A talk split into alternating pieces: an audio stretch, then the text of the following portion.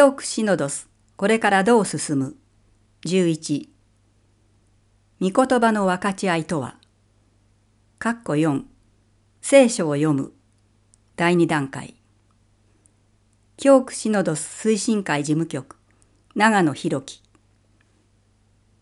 御言葉の分かち合いはその目的によっていくつかのタイプに分けられますが聖書を声に出して読むという行為そのものは共通ですので今回は聖書の開き方や聖書を声を出して読む理由などについて考えてみたいと思います。1. 聖書の開き方主をお迎えする祈りが終わったら信仰係は次のように言いながら参加者たちに聖書を読んでもらいます。皆さん、マタイの第20章を開いてください。もう一度繰り返して、マタイの第20章です。全員がその章を開け終えるまでは何節なのかを知らせないようにします。どなたか第29節から34節までをゆっくりと読んでくださいませんかもう一度繰り返して。第29節から34節までです。読み終えたところで、他の方がもう一度同じ箇所を読んでくださいませんか？他の翻訳聖書があるなら、それを読むことが勧められます。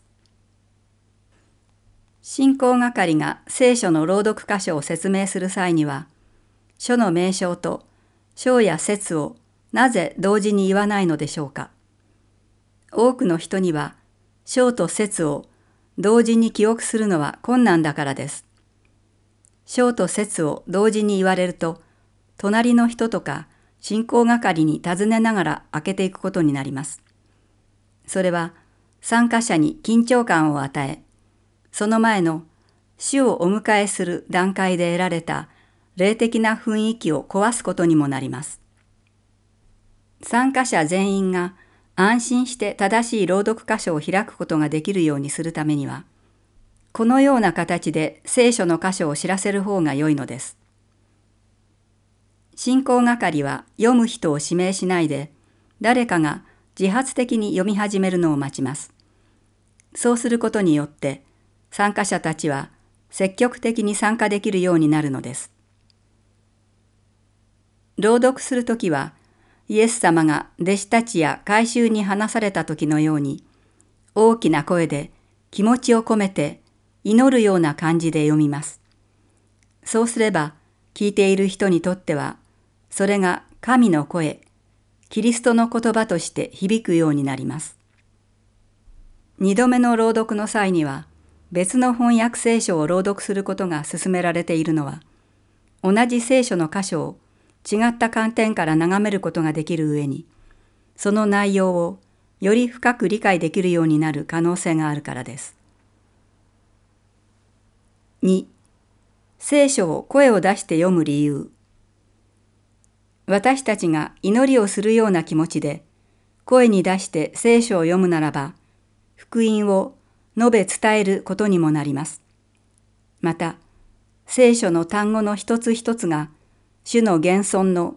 純非跡的な印にもなります。感謝の祭儀でのパンとブドウ酒と同じように聖書の御言葉そのものが主の現存をもたらす印となるからです。聖書の御言葉は、神、キリストが私たちに送ってくださる愛の頼りです。その愛の頼りには、書いたお方の心がそのまま書かれているのです。私たちは愛するお方からいただいた手紙を読み終えても、またもう一度読むのです。たとえその手紙の中身を全部覚えてしまったとしても、繰り返し読むたびに、その手紙を書いてくださったお方と一緒にいることができるのです。御言葉の分かち合いで、繰り返して聖書を読む目的はそこにあります。この段階の聖書の朗読は、私たちと共におられる神、キリストとの出会いを体験し、そのうちにとどまることができるための一つの方法なのです。御言葉の分かち合いでは、進行係もメンバーの一人になり、特別な席には座りません。たとえ司祭やシスターが参加したとしても、同じ立場で参加します。進行係は参加者全員を同じ兄弟姉妹として平等に扱います。それは参加者一人一人が積極的に参加することを願っているからです。進行係は参加者一人一人が自分のタレントを十分に活かせるように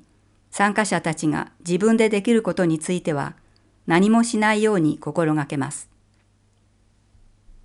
3. 朗読箇所御言葉の分かち合いで朗読する聖書の箇所はどのように選べばよいのでしょうか聖書は神の御言葉ですからどこを選んでもよいのですが次のようにすることもできるでしょう。丸一反地区集会の場合次の手術の福音の箇所を活用するのが便利です。さらに事前にその聖書の御言葉の分かち合いを行うことによって、手術のミサに預かる良い準備となる上に、その御言葉の祭儀の中身もより深く味わうことができるようになるでしょう。丸二、小教区評議会等の会合の場合、会議の目的にふさわしい箇所を前もって選んでおく方が良いでしょう。神が望まれる内容の会議になる可能性が大きくなるからです。それが難しいような場合は、次の手術の福音の箇所を選んでもよいと思います。4. 聖書をスムーズに開くために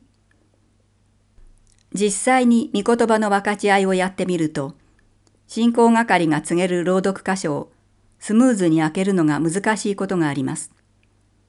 スムーズに朗読箇所を開けることができるようになるためには、聖書全体の目次、各所の順序を覚えながら自分で開く練習をすることが必要になります。自分が持っている聖書の目次を開き、その順序を眺めてみることから始めます。聖書は旧約聖書と新約聖書とに大別されます。旧約聖書は歴史書、文学書、予言書という順序になっており、それぞれの中に多くの文書が入っています。旧約聖書の中間あたりが文学書の一つである詩篇の位置になります。新約聖書は福音書、マタイ、マルコ、ルカ、ヨハネ。使徒原稿録、人たちの手紙、目視録という順序になっています。御言葉の分かち合いでは、翌週の手術の福音の箇所を用いるケースが多くなると思いますので、まずは福音書の箇所だけはすぐに開けることができるようにしておくべきでしょう。聖書の目次を覚えやすくするために、ある宣教師が次のような替え歌を作って活用しておられたので、ご紹介させていただきます。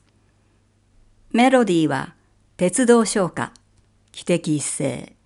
を用います。これはその中の新約聖書の部分だけですが、試しに口ずさんでみてください。かっこ1マタイ、マルコ、ルカ、ヨハネ、